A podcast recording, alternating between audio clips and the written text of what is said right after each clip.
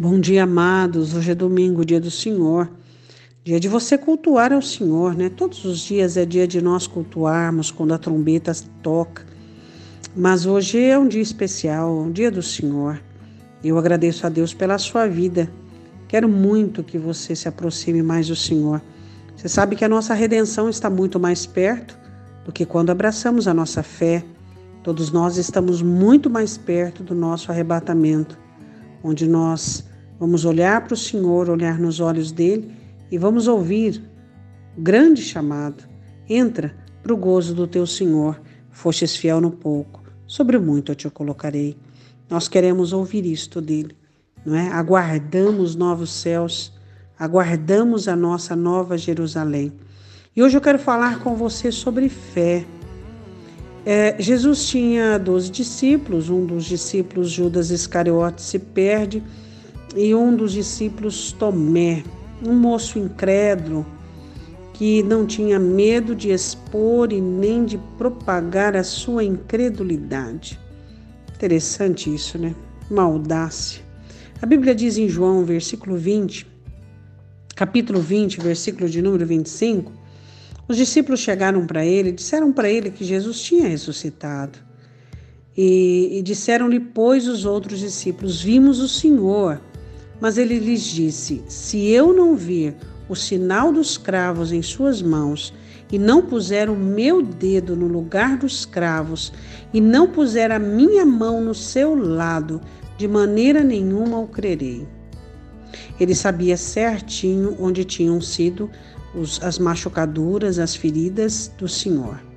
Ele sabia por onde Jesus tinha sido preso, ele sabia até mesmo a lança que havia transpassado o lado do Senhor.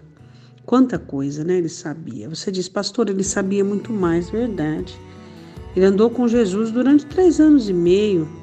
Ele sabia muitas coisas e agora estava aqui declarando a sua incredulidade.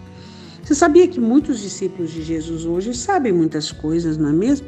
Por exemplo, alguns sabem que Jesus foi ferido por eles, levou o pecado deles e continua pecando. Eles sabem que Jesus Cristo morreu na cruz do Calvário para poder comprar, pagar o preço de uma vida de santidade, e isso não importa. E eles sabem que Jesus morreu na cruz para libertá-los de todo o domínio do mal, e isso não importa. Então, é, não basta ser alguém que sabe coisas sobre Jesus. Sabe a palavra de Jesus, conhece o que Jesus disse, conhece, e tem gente que ainda bate no peito dizendo: Eu conheço a Bíblia de capa a capa e fiz curso e sou isso e aquilo e aquilo outro. Tomé também, mas não tinha fé. Não tinha fé. A grande questão é: você tem fé em Jesus Cristo? Isso. E sabe quando é que você nota o tamanho da sua fé? Porque a fé tem tamanho e quantidade. Jesus fala sobre o tamanho dela e sobre a quantidade dela. Então, grande é a tua fé, pouco é a sua fé. Enfermos na fé, então nós precisamos saber como vai a sua fé em Jesus Cristo, como vai a sua confiança nele. E é na hora das adversidades que você vê isso, é na hora da sua estrutura, é na hora da tentação, na hora da provação, é na hora em que você vai fazer valer a palavra de Deus, não dando vazão até mesmo você. Você contraria a ti mesmo em nome da palavra, isso é fé. Você contraria pai, mãe em nome da palavra, isso é fé.